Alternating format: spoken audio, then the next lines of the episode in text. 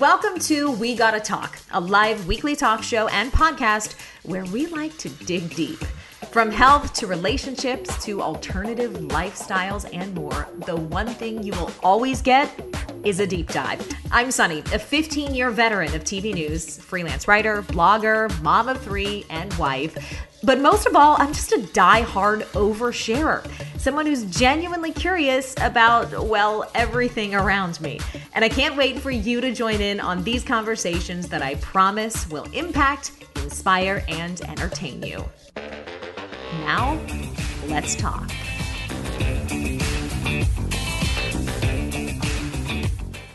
I like your pony. You like it? It's um, I had to do something. I'm like sweaty from the day. So I was like, I'm doing a jacket. Now I have a jacket. I have to do a pony. It's a whole thing. You know. You look like you look like baby yeah. Sunny. You look like one of your baby Sunny pics. Oh, do I? Like uh-huh. That's because I have lots of Botox right here. So I have no wrinkles left. That, uh, but you get Botox? Yes. You don't get Botox? No, no. You don't because you need it. Um, yeah, just, I mean, I get really, does it hurt? I, no. Oh, I've had my face poked and prodded for years with those needles. I don't even care. Well, well you go to a good doctor. Cause I can't tell. So keep going to whoever you go to. Cause they, they do a good job. It looks yeah. really good. Yeah, they're good. And I feel like, um, that's the key, but see, you can tell now, right? Cause I can't get angry. Mm, when I, I yell, can tell that you can't move now. When I yell at the kids, I'm just like, trust me, I'm angry. Ugh. You're so cute. Oh, oh my God. God. Lord. Okay. We're going to do this all together right now. Okay. So you're the first show where I'm doing a little visual segment. So do you want to talk makeup with me before we get into the nitty gritty of everything yes, else? Yes. Yes. Of course. Welcome to this episode. I think this is ninety-eight, the ninety-eighth episode of We Gotta Talk. Ooh. We have a really episode. Today, we have my good friend, Nikki Bowers, who is representing Las Vegas at the moment. It's your current city, right? Yeah.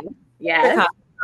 And Nick, I'm so excited to talk with you today. We're like, we're going to do it all. Little friend catch up, little celebrity hot gossip, because mm-hmm. that's okay with your web show. And we're going to talk about that as well.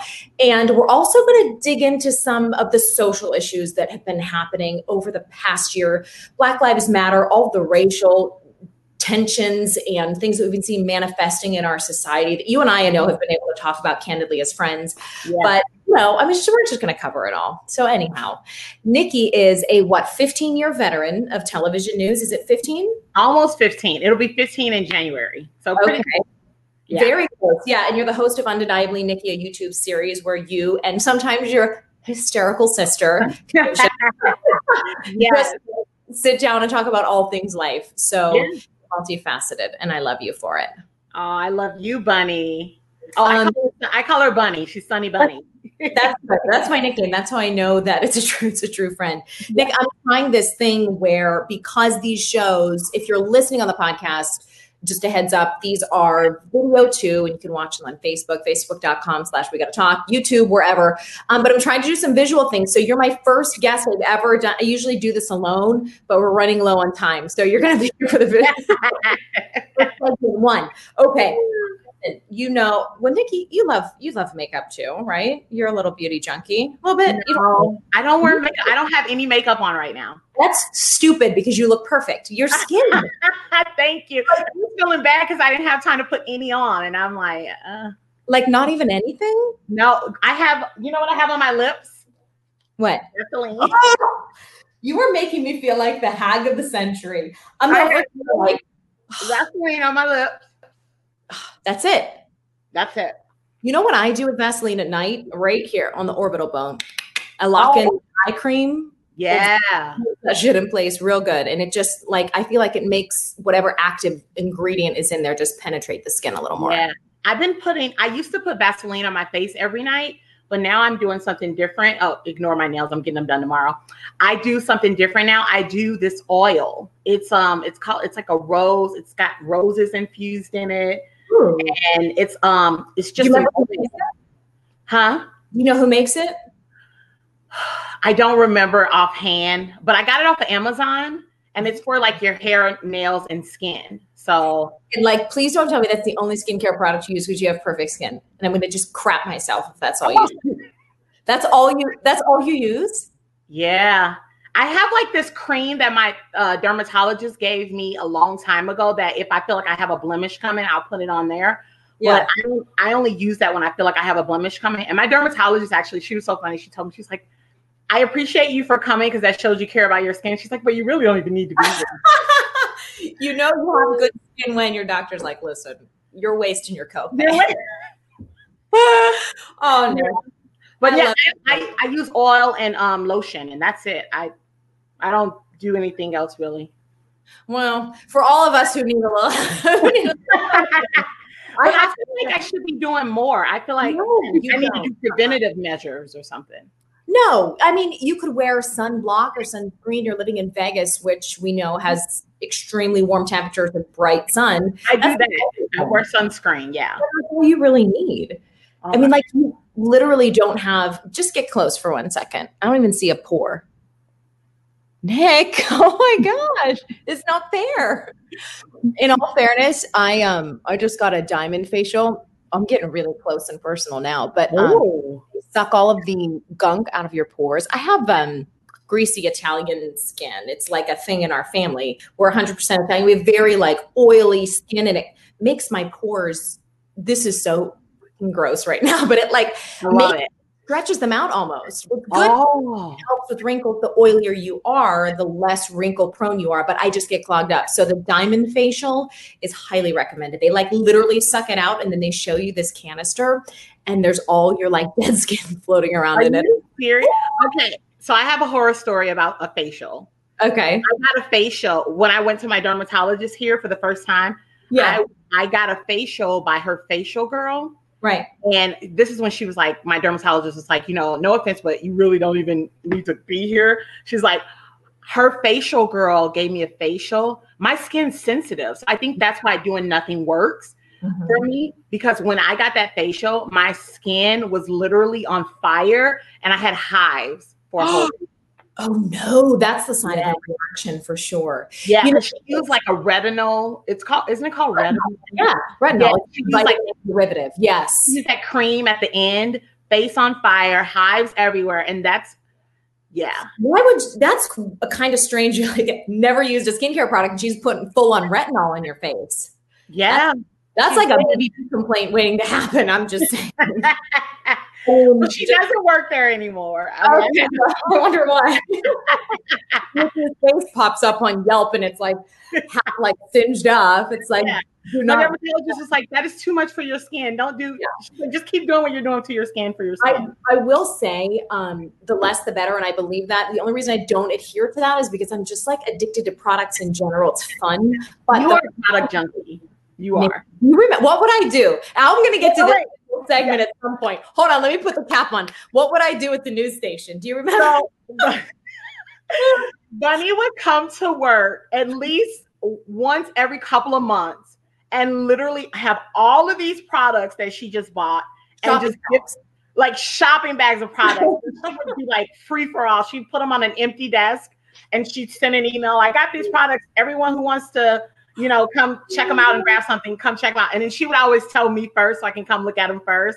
Oh my and God. I remember the first time I went, one of the, it was the first or second time. I go over and I'm looking at the products and literally, and this is stuff that's like not used a lot. Like you can tell she probably opened it once and then she didn't like it, so she got rid of it. Yeah. And I'm very, you know, hygienic with my stuff. Yeah. So, exactly. Yeah. I literally go over there and I said, I said, girl, what you doing with this? This is some wrap lotion. This is what black folks use on our hair. She literally had that I only see in like black beauty supplies that black folks use. And I was just like, and I was like, and I took it. Didn't I take it? I was like, I'll take this oil sheen. I'll take this wrap lotion. It was like, um, it was a moisturizing foam. And yeah. I do, I mean, for being a like, white. I I have very like um you know usually white girls have, have thick hair, really thick, thick hair. Coarse. Like I multiple times heat styled this to get it smooth. It's it's underneath. It's very coarse, and I have kinky curls underneath, like in um not not a like smooth way. Like their their yeah. core of the hair is open, you know. So yeah. I I try everything. I mean, some of my favorite products are like like just these great drugstore finds that are always like, I, I don't know. I just try everything. And I was like, okay, I didn't even realize like this was like, actually, you were like, you were like, oh yeah, I used that to smooth my hair down, and it works. My brain waves. I said, oh. Oh my gosh, Nick, I love it. All right, so this is a good find for the holidays. Nikki won't need this. You might. I found this recommended on a blog post recently. It's the Makeup Forever Ultra H D Invisible Cover Stick Foundation. But here's how we're going to use it. We're going to get this flat Pro Foundation brush by Sephora and just tippity tippity tap. I have no. Um, I, I have a little concealer on because, well, I do. But your mom, because your mom, yeah, but you're gonna see how well this covers. And I have been using and loving this. And so every week I'm gonna show you guys something cool on this part of the show, so you can actually come and see something interesting visually at work. You know what? I like the way you do your concealer. Yes. Oh my gosh, that's the thing. You start in the corner. If you're listening to the yeah. podcast, we're starting in the corner with a flat foundation brush, and we're just like tippity, tippity, tap it all the way to the outer part of the eye. And then uh-huh. you bring it down to the crease of your nose and kind of like that. Almost like a little triangle, but don't go too heavy. So if I do go out somewhere with my friends, I wear like concealer. If I go anywhere fancy, I do concealer and then I do bronzer. Oh, I yeah. Okay. And mascara. Like that's what I do. Yeah. So the thing is, okay, so I used to use a brush like that for my concealer, but then I've been seeing all these makeup bloggers, they use a sponge. Which one's better? I don't, so I went and bought a sponge yesterday. I like, I like a brush personally. There are a lot of beauty sponge fans, but the thing with that is you have to use it damp. So you run it under your faucet, squeeze it out. So it's like partially, it's, it's not even damp. It's like barely damp. And then you just bounce it. And it does really give a natural finish. I okay. just don't do it because when I do my makeup, it's like not near a sink. It's on a, like a vanity kind of far away. And I, okay. I just get lazy, but I think it works for some people. I do like a brush though. And then if you're doing just concealer too, this is good for you too, Nick, if that's your main makeup that you wear. Just, I like to, in addition to doing under eye in that area, because see how that looks white now and the rest kind of, you still see redness, always get your skin a little bit too. I'm not supposed to. I'm putting all that shit right back in my pores that I just had sucked out, but you get the picture. Eyebrows. And then see how it gives you a little bit of face without being yeah. Yeah. Okay. It looks so smooth. It looks so smooth. It's a really good foundation. And this is coming yeah. from someone who used to work in T V and knows good foundations that are natural. So anyway, highly recommend. I will leave a link in comments. When What's the name of it again? It's Makeup Forever, and it's in this little stick. In a box like that. It's called the Ultra H D. I'll put it in show notes too. Stick okay. And this is this is a little, I think I need to get shade matched a little better, but it's Y three fifteen. So anyway, there yeah. we go. How do you like that for visuals, Nick? I love it. It looks good. I love when you talk about makeup and stuff and like um skincare products. Yeah. I mean, you know, it's it's sometimes just because I don't I'm not a big makeup-y person, but I love looking at people do their makeup. It's so it's, weird. It's I don't like doing it myself, but I love looking at other people. Well, now, and you're in T V too, so you're in that visual world where you see mm-hmm. when you're doing your own stuff, and you you're very keenly aware of like branding and like having to look good for certain things. I do think yeah. there's value even in watching those tutorials if you're not doing it every day, because then you kind of come away with an understanding of like, okay, you do, you do, yeah. and then also like for me. I only don't, I think I only don't wear makeup um, every day or a lot because I feel like it suffocates my skin. I don't like my skin feeling like it's suffocated. Mm-hmm. But when I do wear it, I do remember those little techniques or tips that they mm-hmm. have said. So I think that's why I love watching it. Now, my sister, she loves to put a bead on every day. Does she? Well, she has yeah. a salon, and she is in that visual world. Yep, exactly. You do the whole lashes and everything. You guys, oh, my God. First of all, I have to say you have to watch Undeniably Nikki on YouTube. You're, you and your sister, like, I was belly laughing at your episode. We're talking about the edible that you oh. had. And she, I mean, like, your... I can't handle it. Your um, vibe together and like sense of sisterly humor is just so funny. I can't Isn't handle it. Funny. It's just that's just and, and this is what I tell people. That is us, not even on camera. And sometimes I wish I had like a private camera to capture us because we're. I just feel like we're even funnier when we're not on camera because even though she's hilarious, still she also holds back a little bit because she's scared to die. She's scared to die. Yeah, I can tell that. Oh, to see yeah. It. I dyed with plaid. Um, you know what actually killed me is a while back on Facebook, Nikki's sister did this whole like eighteen part meme. It was all separate images on Facebook about like her dating history and like, oh, I, it was, I couldn't handle it. I, uh, I was, uh, admittedly, my black girl is poor. She's just one of those people. You just have to watch Undeniably Nikki. Yeah, she's one of the people, she shoots straight from the hip. Mm-hmm. She never sugarcoats anything, and she doesn't even know what being P C means. Like, that is not her. Like me, I'm like, I'm very P C. I, I am, but I'm also very honest. But yeah. I also, when I'm honest, I'm a sugarcoater because I don't like to hurt people's feelings. My sister's like, no, she's shooting it straight, no chaser. So funny. That's how my sister and I are too. You and I are very alike. We're like, I want to cut this through. My sister's like, what? I'm like, yes. Give me some of that. Yes, I, I admire that. I really wish I was more like that, but I always feel bad that I'm going to hurt someone's feelings. So I always like, and so sometimes when we're doing the um, episode together, it's funny, my reaction to her, because it's so genuine, because I'm just like, like, I can't believe you just said that. The look she gives you too, she's like, just looks over at you, and it's all, you look like over, and she, you feels like seen right away, and you're just like, oh yeah. My God, like, lose it. It's just, it's so fun. It's I feel so fun. Most sisters where there's just two, it's like that. I don't know why God makes it like that. You get like yeah. one of each kind of, but mm-hmm. um, you guys are so close. I love, I love hearing your like rapport. It's super. Yeah. So oh, thank you, buddy. I want to talk to you because, um, well, first of all, I just wanted to catch up, and I thought this would be a great way to do it. Um, let's tell everybody how the, about the wacky world of T V news in Florida, which is how we met, and the shit that went on every day was just, I mean, people ask what it's like to work in news, yeah, and then you add to that the level of Florida news, and oh my God, you, here's what I laugh at all the time too, is people like, oh, I'm like a true crime junkie. Like, oh, I love watching like. You live in Florida. Like, okay, you clearly never worked in news where you like get pictures of, you know, and police. It's disturbing. Yeah, it's disturbing, and and to me, I run from that kind of stuff now. After mm-hmm. what we mm-hmm. see, we looked at the news desk. What was the craziest report? I don't even want to say that because it sounds like we're trivializing people's tragedies. So wait, let me stop and. Okay. Read.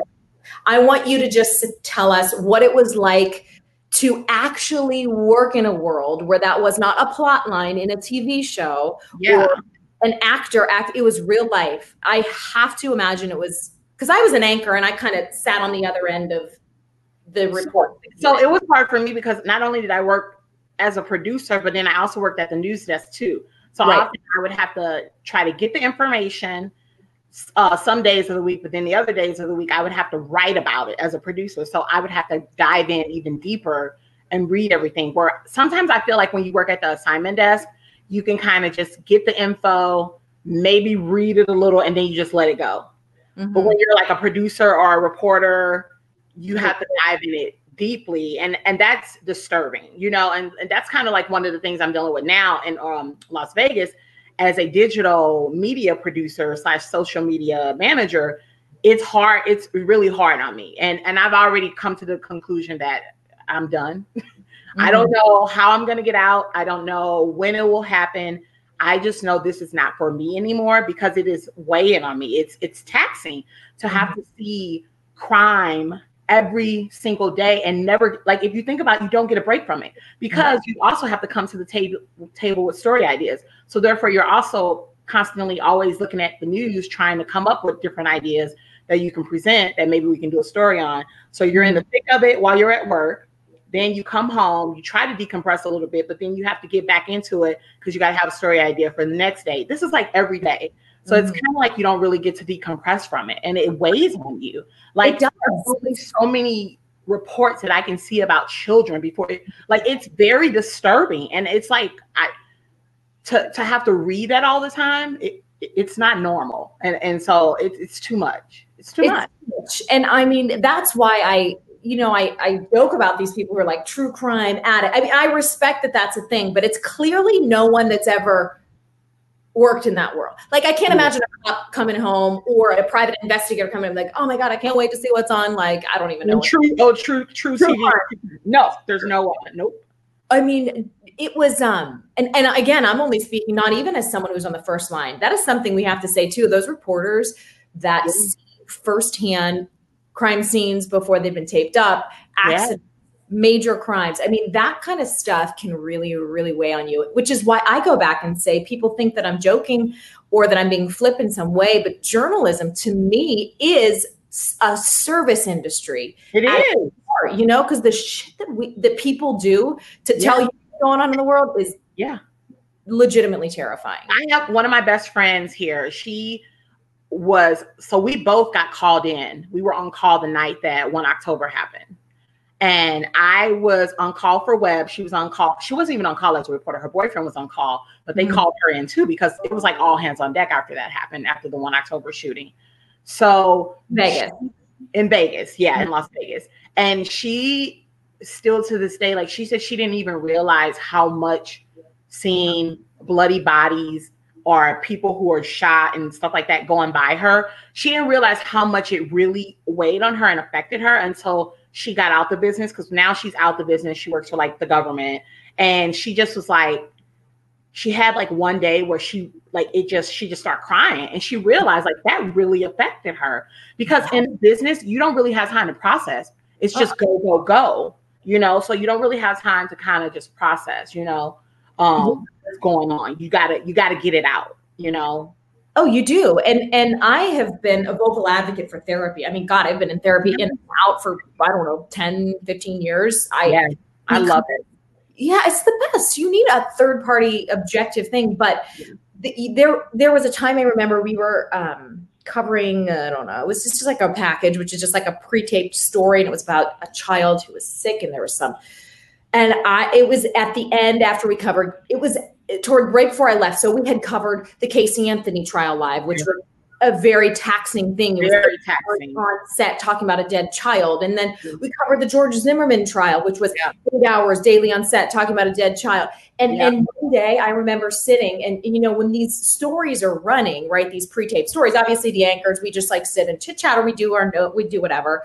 And I just remember looking at my co-anchor Bob, and I was like, I just lost it. I was like, I've, I've, I've hit it. I've hit my boiling point. Like I need to just step away. And it was yeah. something about that story or that moment. It was the, just the co- sort of comp- compilation of all of these like combinations, I should say, of all these feelings. And it's, it's intense. And when people say, well, I did that, I'm like, intense. That's yeah. why. Yeah.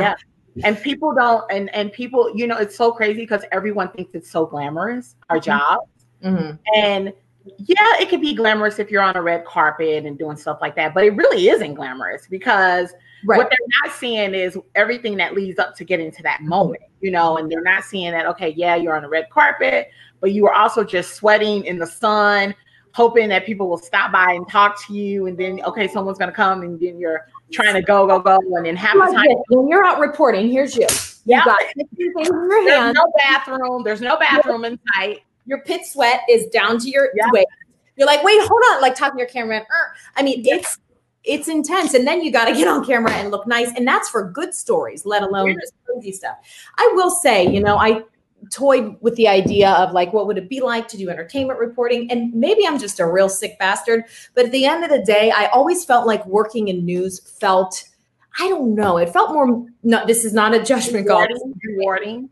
More meaningful to me in a way, because while entertainment provides a distraction that we all need, it wasn't for me. It didn't feel right to, I don't know, I guess, do that path. But I see people doing that and I'm like, maybe that I should have done something like that.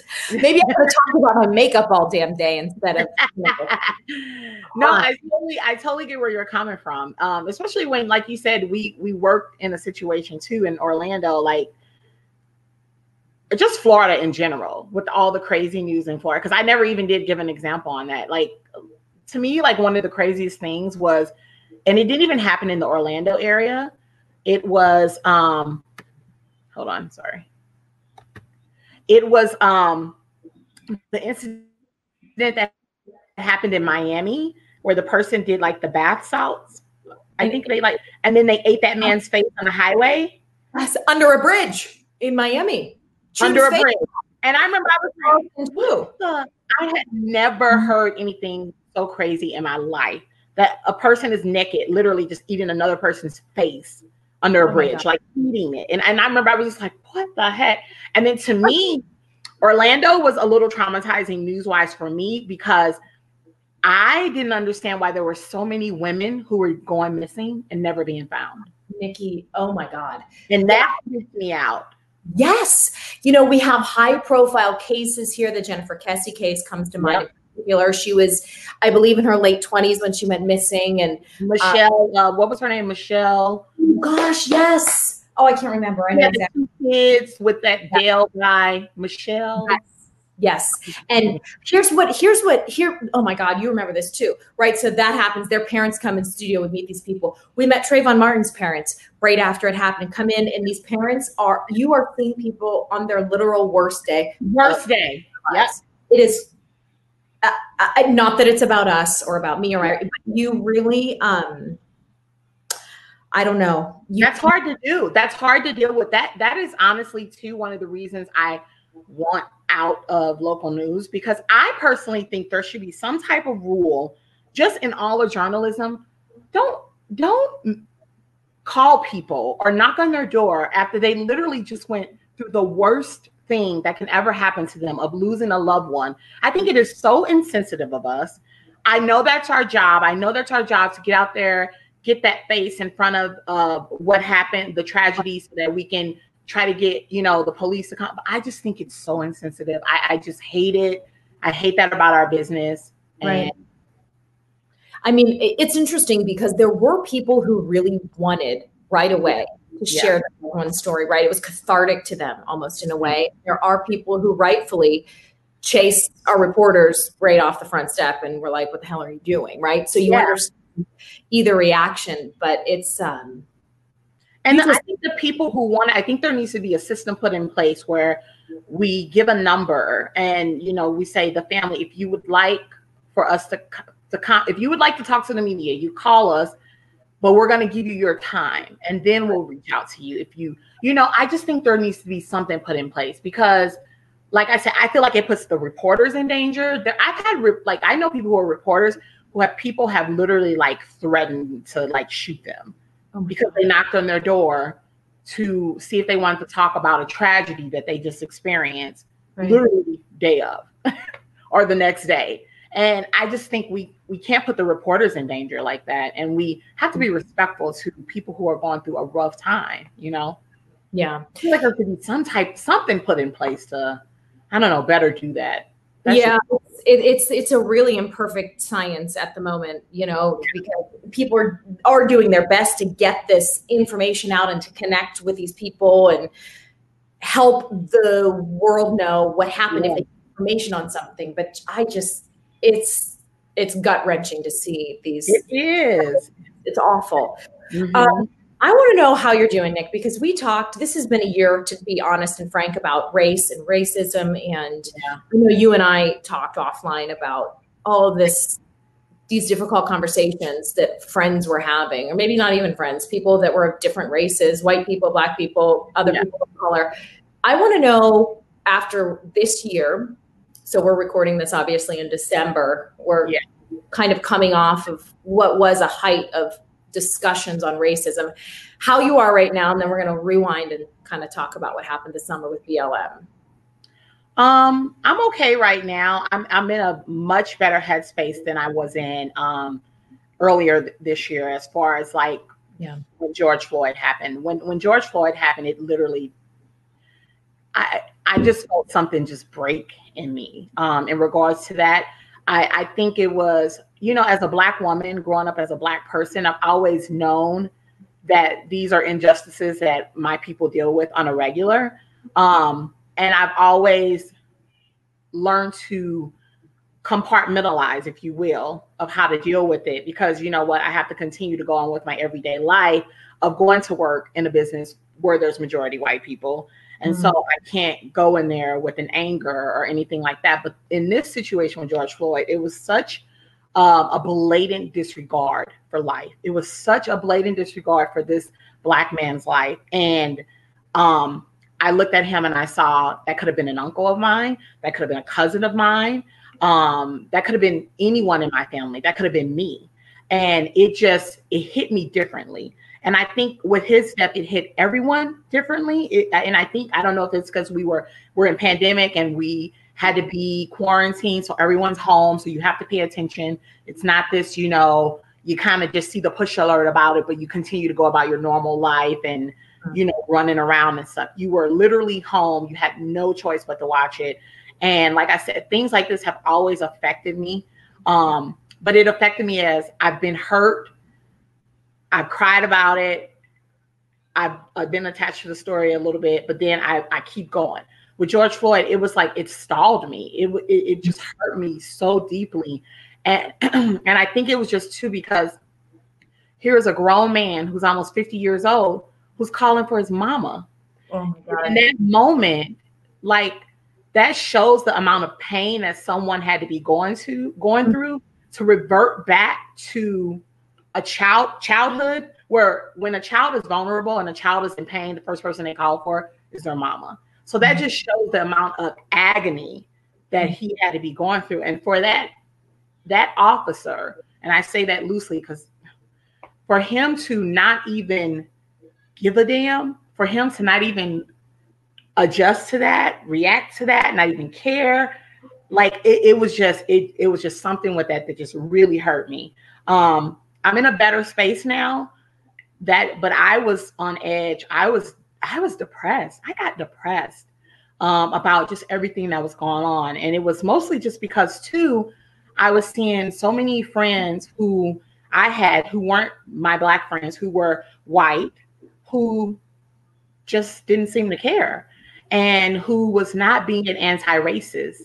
You know, they, you know, it was always, you know, well, you know, I'm not racist. You know what? I know you're not racist, but I need you to be anti-racist. I need you to speak out against atrocities like this and show that you care. Mm-hmm. It, it's not enough. You can't be quiet anymore. Right. Like, you can't be quiet. And um,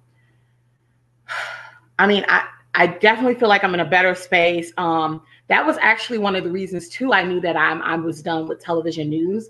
Um, I, I, you know, during pandemic, I've had a lot of soul searching and a lot of deep thoughts and a lot of coming to realizations. And that was one of the reasons I had that thought of, I think I'm done, because I wanted to be on the forefront in protest in Las Vegas because it touched me and it, it hurt me that much. I wanted to be out in the street with my people saying, stop killing us. Like, our lives matter. We deserve a chance to, if you stop us, you question us, take us in and leave it at that. We deserve to be able to go home to our families too. You know, um, we deserve the right to actually be like, wait, why are you stopping me without being shot and killed? You know, um, I wanted to do that, but because I'm a journalist, I couldn't. Right. And um, that was hard for me. That was so hard for me. And so that was like another realization of like, there's so much more in life and there's so much more that I can be doing to actually give back and do my purpose and feel like I'm doing good. Mm-hmm. And that's one of the reasons I became a journalist, because I wanted to always feel like I'm, I'm doing something good to help the world. And I don't really feel like I'm doing that anymore. I feel like because I'm a journalist, I can't do as much as I want right. to do good and help the world.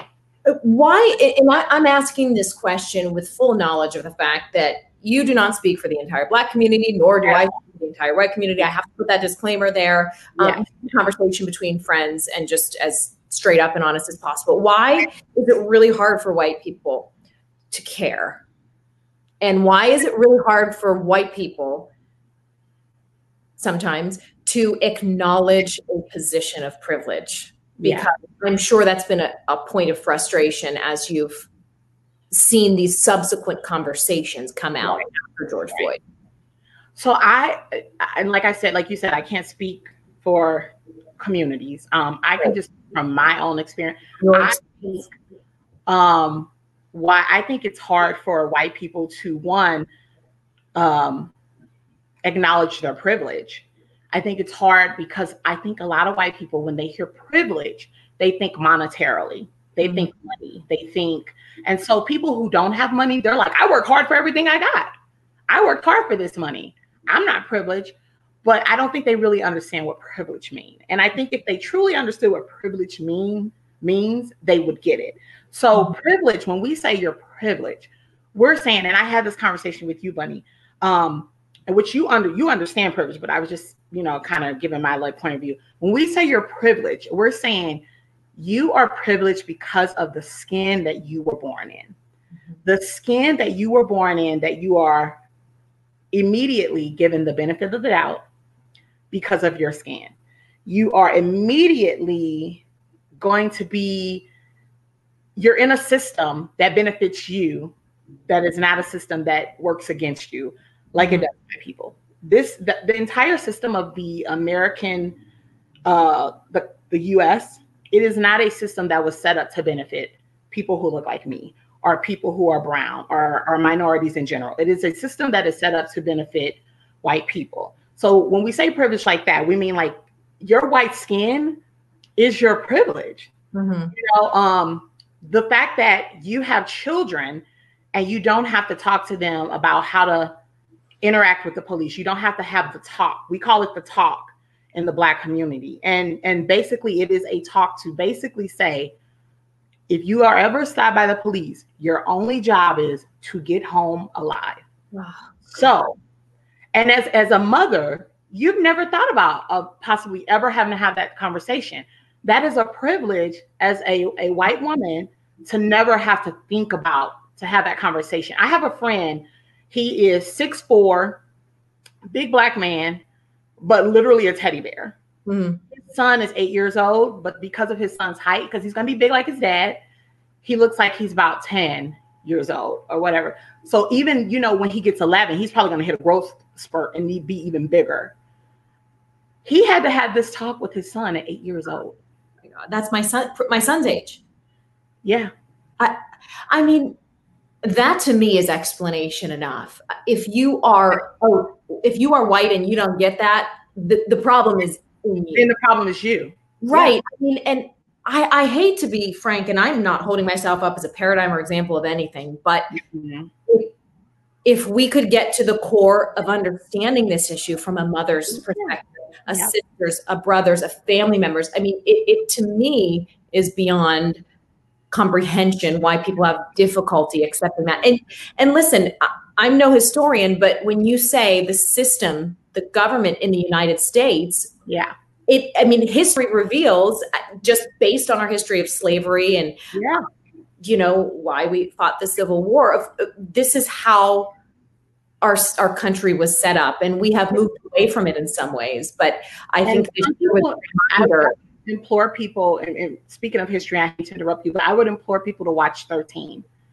Um, the thirteenth, it's called thirteenth. Is it on Netflix? thirteen, yeah, it's on Netflix, and it's by Ava DuVernay. It is a documentary, and and she has people from the, the right side of the aisle on it, people from the left side of the aisle. She has all these historians, and they're basically talking about how the thirteenth Amendment, so the thirteenth Amendment, it abolished slavery. But if you really look at the thirteenth Amendment, if you look at what is put in place for that, it abolished slavery, but it also allows for slavery, servitude to pretty much happen in the way this country is set up, like with the prison yeah, system. For a crime, it says, right? Exactly. So yes, okay. So yes, Black people were freed and slavery was abolished with the thirteenth Amendment. But guess what? Also, there were laws that were put into place, like no loitering and stuff like that. So you have all these free slaves. They're free, right? Mm-hmm. But where do they go? They have no land. They have no money. They have nothing. They're literally going with just whatever's on their back, and that's it. So a lot of the times they're loitering in a place because they're still trying to figure out what to do. What to do next. Guess what? They have officers arrest them, put them in jail for years for loitering, and that is the way that they were able to get right. the, basically have them doing the same thing that they were doing when they were slaves. So it's just so many different things about like explaining how how our systems are set up. We're set up to still enslave Black people. Um, but the people who are like you, who have white skin, you benefit from it. So you don't even realize that that's happening, you know? Have you seen, is there, have you seen anything to indicate that lessons from this year will stick in a meaningful way? And I don't necessarily mean just policy wise or changes that we'll see from the top down, Yeah. But I mean, on your person-to-person level, um, being friends with a lot of white people, is there anything that has happened that makes you think, okay, you know what?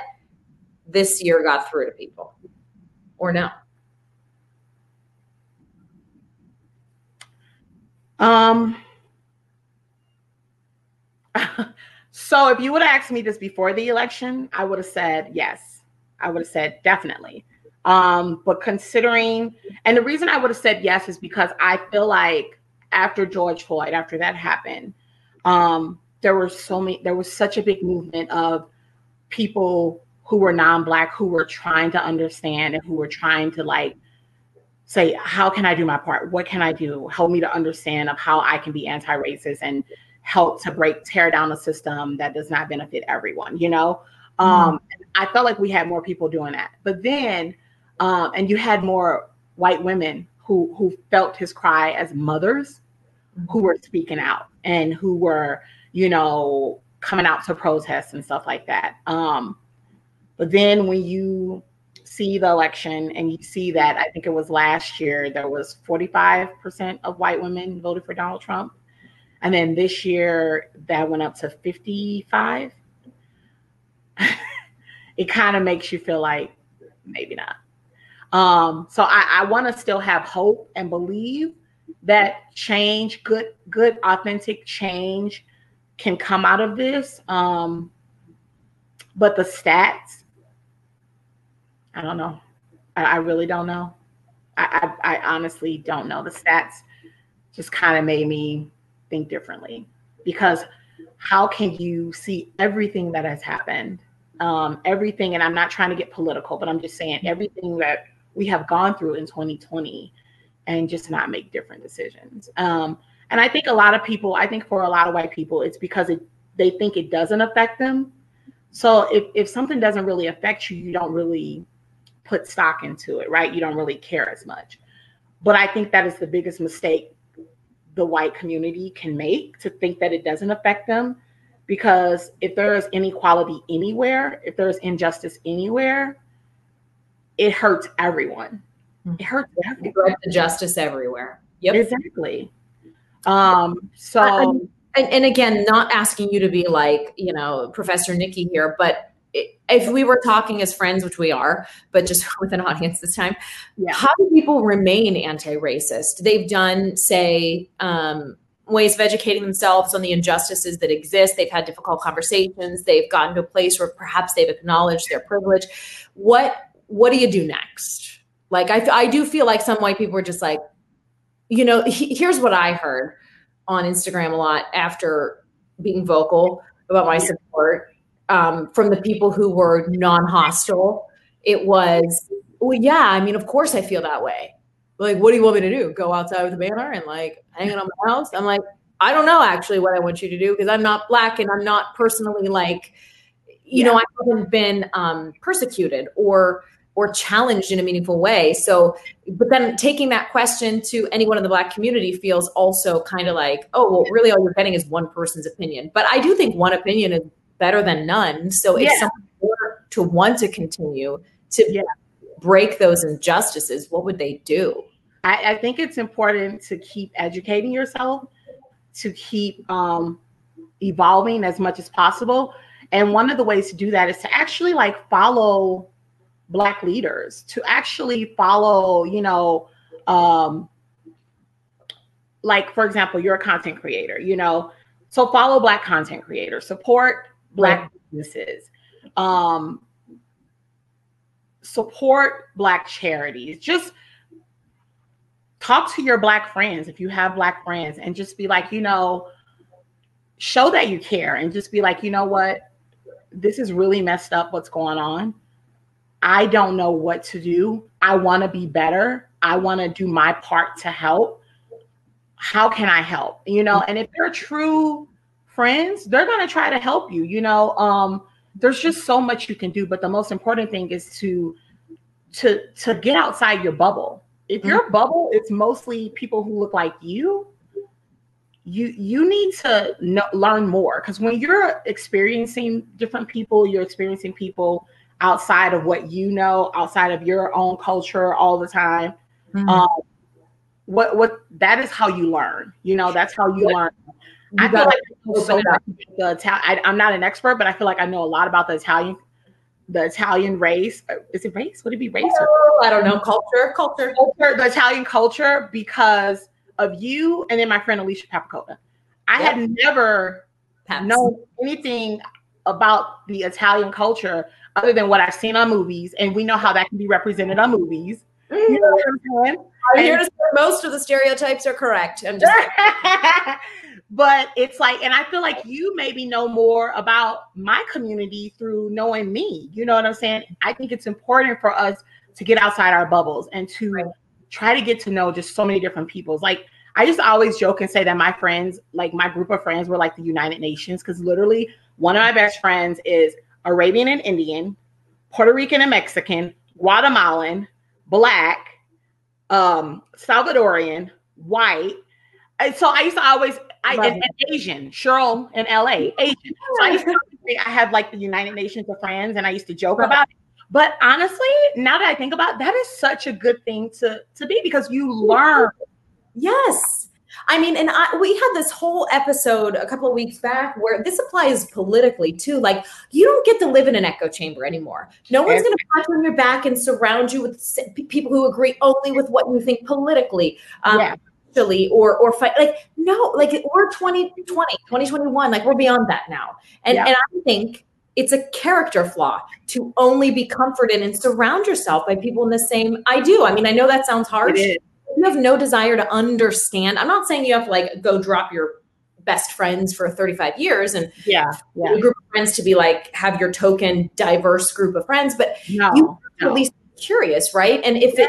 it's as simple as picking up your phone and following new Instagram accounts, there really feels like there's no reason to not try to understand. Exactly. Like, don't go back to childhood where you flock to people who just are like you. Right. Get out there and try to learn. And, but like, I, that's what I love about an innocence of a child, an innocence of like little ones before they, they're kind of exposed to like, you know, a difference and knowing a difference. They, they play with anyone. They play with, they don't care if, you know, this person has more money or less money, is a different color. They don't see that. They don't care about that. And I think it's important as for us as adults, even though it won't be easy for us to not see that, It's. I think it's important for us to kind of have that childlike mind frame mm-hmm. uh, when we meet and try to learn and get to know people, because only that way, like, like for example, like me, I'll put my political thing out there because I don't care. I am very Democratic, but I also have really good friends who are Republicans. Mm-hmm. And I think that's important for me to, yeah. to have in my life, because then that way I won't have side eye looking at all the Republicans a certain way. That's what I was going to say. Well, right. And that's a lesson. That yeah. is a lesson, right? Because same for me, politically, I was around people who were very similar to me growing up. I move, yeah. I'm around people, and helping to see, and this translates to discussions on race and culture too. Okay, yeah. that person identifies as completely different as me, and yet they're a good person. And yeah. yet we have more alike than we have different. And yet, and yet, and yet. And then you begin to realize these labels or these, you know, outward facing appearances. That's just yeah. that at surface level. So yeah. Um, yeah, I love that. I mean, it's it's crazy because go circling back to the news thing, people really, there is a market and a desire to only consume information that validates your point of view. And this is a totally separate conversation, but it truly troubles me that that's the direction we're headed in from a journalism perspective. But um, this is your call and your reminder again to just, you know, break that, break out of that and just break find out of it. Different. Yeah. And yeah. And just get to know people just for being a person. We have so much more in common Then we then we don't. Yes, I don't know if I just said that right, but you get what I'm saying. Like, we have way more in common than not. So, um, you know, and like I, that's important. Like I said, following uh, different Black leaders, because what that does is that it tunes you to just kind of what's going on. To just, even if you just follow them on social media, check in on their pages every once in a while, you can kind of kind of get a key, um, an idea of what is going on in our community and what we're dealing with, you know. And so, like, a couple of people I'm going to tell you, I made a little list. Brittany Packnett Cunningham, she's an activist and an educator and a writer. She's uh, big with the Black Lives Matter movement. Uh, Kimberly Latrice Jones. Um, she's really great. She's a best-selling author, New York Times bestseller. Kimberly Latrice Jones. The first one was Brittany Pack Packnett We'll put in show notes too. So Nick, send me these on email. Yeah. Brittany Packnett Cunningham, um, Tamika D. Mallory. Uh, she was very much in the forefront of Breonna Taylor and what was going on with that. She's yeah. an activist, a social justice leader, movement strategist. Uh, Mark Lamont Hill. He is a journalist. He was a host of um, a B E T News for the longest time, but he's a journalist. He's an activist. Uh, Angela Rye, who is a political commentator, who mm-hmm. you can always see her on C N N, but she's also a leader in our community. So these are more of the younger leaders. And then we have the older leaders too, like Al Sharpton and Maxine Waters and stuff like that. But I'm just listing some of the new ones who have really right. come to the forefront with this latest movement of what's been going on. Okay, we'll include those or email those to me and I'll include those in show notes, guys. I will. I want to wrap up with just something fun because um, you are a sport for having crossed the whole spectrum with me today. It's been a journey. Um, so I want to round out with, I know you do a lot of celebrity reporting and um, yes. especially the things that come to Vegas, you get sort of a first peek at some of the fun things and shows that come through town. Um, like what? You know, we, we've been on punishment because, you know, well, lately, everybody's closed. I mean, no shows, nothing because of. Lately, I know, I know. Well, soon enough. Let's put yes. it. This, who used to be on the yes. forefront. um, like, give us some good celebrity like gossip or something that interesting, funny, crazy that happened on a red carpet that you cover because I know you probably have a couple. Oh, okay, okay, okay. Let me think. Um, Halsey, you know Halsey, the singer, yeah, yes. I, I gotta Google her, but go ahead. It's a girl, right? Yeah, it's a girl. You know Halsey. I, I know. Had, we had a bonding moment on the red carpet. So yeah. you know how I am. You know how I, I like don't get starstruck or anything like that's just not me because I I feel like they're just like us, you know. So I never get starstruck or anything. And so I was on the red carpet once, and it was for the billboards. I was here in Las Vegas. And I'm like, I had just interviewed someone and I was like taking pictures or whatever. And then I see this girl kind of go by me and I was like, oh. And so I go, I said, tapped on the shoulder, Halsey, oh, you didn't cut your hair. Did it just come out? Like, did it you? Just came out. Why like, I, like I was her friend. Like we were just at coffee last week. I said, Halsey, girl, you didn't cut your hair. And she said, I know she was kind of like, like probably thinking, do I know her? You know, because I really said it like she was my friend. Yeah. And she was like, yeah, I did. She was like, do you like it? I said, you know, it's real short, but I like it, girl. You pull it off. Mm-hmm. Oh you my God. And I'm literally like, talking to her like she, she was like I do and I was like yeah I said girl let me get a picture pose for the camera and she was oh like God. Oh I love it. I mean they are right normal underneath all of that makeup and they're normal yeah and I just I I tend to talk to them like I know them like they're my friends but that's because I think a lot of celebrities are like my friend in my head so well and also I feel like you know it's gotta be boring to be treated like a king and queen all the time yes. Well, they probably want to just have normal conversations with people. Yes. I, I, yeah. I like on that same red carpet, Jussie Smollett was, was it the same one? Yeah. Jussie Smollett was like walking by. This is before he became, you know, a little fall from grace. Right. He was walking by and he had just did an interview with the big national outlets. Cause y'all know, you know, they kind of shade the local news sometimes. Yeah, oh, I know. He had just done an interview with like one of the big national outlets and he was, he had looked over at me and I smiled at him and he was like smiled at me. And so he started coming towards me to do an interview with me and his handler, which sometimes the handlers are worse. They're the worst in yeah. like yeah. pulls him like, no. And he was yeah. like, I'm so sorry. And I was like, it's okay, baby. And he was like, you just have to give me a kiss. Yeah. Entertainment Tonight, Mike Flag, rude handler. It's like the next big thing, okay? I hate that. Thank you, Bunny. I receive that. I receive that. Happen. Exhibit A of why Hollywood can just suck sometimes. I mean, it's all about status and who you know, right? It's I about status. It's about who you know. It's about being stick thin for, I feel like, a lot of the times. But you know what? The right person gonna take notice to this. So. Right. That's right, Nick. Big things, big things are happening. I've always believed that about you, and you know I adore you. And I thank you for letting me take you on this, take you on this journey. Thank you, buddy. we covered just everything. Tell everybody where we can watch your YouTube show. I don't know if you're going to end or end up doing a podcast at some point. I feel like you should kind of rip the audio and do that. But anyway, tell us where to find you on social media.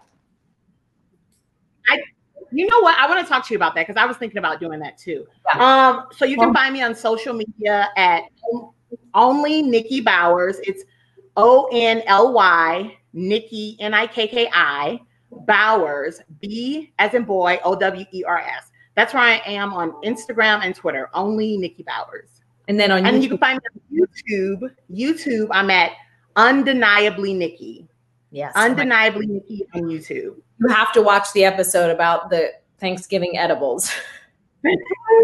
It's so funny. I can handle it. I love your sister yeah. so much. I feel like she thinks that I'm weird. I'm always like loving her Facebook posts. She's like, no, she loves, she loves you. And that's I the thing. Like, once. And I'm like fully obsessed. I feel like she's got stand up in her future. I'm not kidding. No, she would never. She would never. But you got to record her at, at home or something to make her a media star. You know what I mean? She's like, so funny. She's always like, she used to hate when we were younger and people would be like, our family would be like, Misha's so funny. Make them laugh. She, like, she hates that. Like, because yeah. she's just kind of quick humor, like quick yeah. mind, funny. And so yeah. she, like, and she, she hates attention on her. Like, she hates that. I've been she trying is. to do this with me more. Like, we have our own sister segment and yeah. do it all, like do it like twice or three times a month. She does right. not do. She's she does not do it. It's true. Okay, I'm gonna yeah. Facebook stalk her and make it happen. Yeah. Um, I will. I'll be like, that's your last episode. Think you need to be in this week. Oh my god. Okay, Andrew's calling me. Totally blowing me up. Oh, so Andrew. I'll tell him. Um, I'll tell him I said hi. I love me some Drew. I know. God, I love it. And him. I love that gray on him, girl. That gray look good. My silver fox. I'm telling you. I said, why is it that you look better every year, and I'm out here shooting needles into my forehead to look better? What? What's up with that? Stop it. You're still so beautiful. Stop it. You're gorgeous. Is my and angry? It's good that he's gray because he, you're going to always look like the young frilly. You'll always be the young show pony. I love the show pony. Oh my God. We got to set, set aside a separate Botox budget if that's going to be the case. So, I adore you. Nikki, thank you so I much. I adore you too. You are I'm the best. I love you so much. And I'm proud I love of you too. And I will be, I'll call you offline soon and we'll do a proper catch up as well. Okay. Okay. All right. Okay. Bye, honey. Bye. Please, I beg of you, do leave a rating and review on the podcast, uh, specifically on Apple Podcasts. That helps to get these shows out to people who might enjoy them or find them interesting or worthwhile. If you would take thirty seconds to do that, I would be so grateful. Thank you again for listening, and we'll see you next week with more good stuff on We Gotta Talk.